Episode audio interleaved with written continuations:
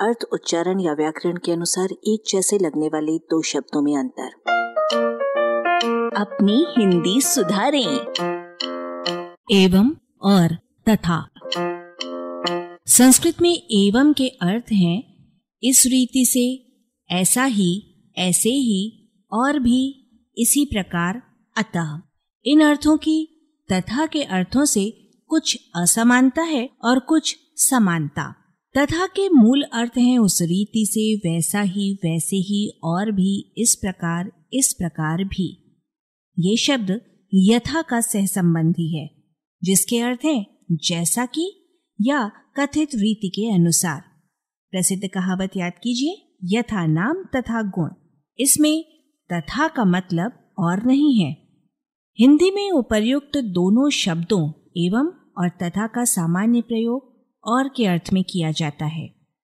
और शब्द को संस्कृत के अपर से विकसित कहा जाता है, जिसके और के अतिरिक्त अन्य अर्थ हैं, अतिरिक्त अन्य, दूसरा या भिन्न। और के लिए एक फारसी शब्द व भी चल रहा है। इन चारों शब्दों, एवं, तथा, और, व, के प्रयोग के लिए नियम कोई नहीं है, केवल चयन है। प्रयोक्ता की व्यक्तिगत रुचि है लेखक का शैली भेद है। आप स्वयं फैसला कीजिए कि आप इनमें से किसका प्रयोग कब और कहाँ करते हैं। क्या बिना विचारे किसी का भी प्रयोग कहीं भी करते हैं? या पुनरुक्ति बचाने के लिए इन्हें बदल बदल कर प्रयुक्त करते हैं?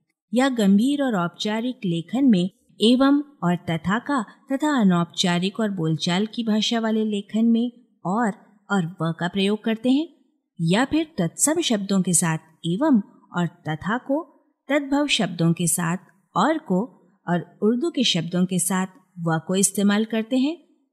या जब दो कथ्यों में निकटता दिखानी हो, तब व और और को तथा उनके बीच कुछ दूरी दिखानी हो, तब तथा और एवं को प्रयुक्त करते हैं।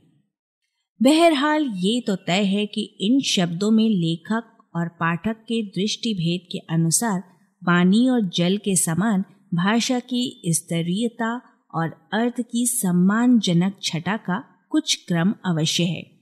शायद यह आगे दिए गए क्रम में अधिकाधिक औपचारिक और प्रतिष्ठित प्रयोग का आशय रखते हैं। व, और, तथा, एवं।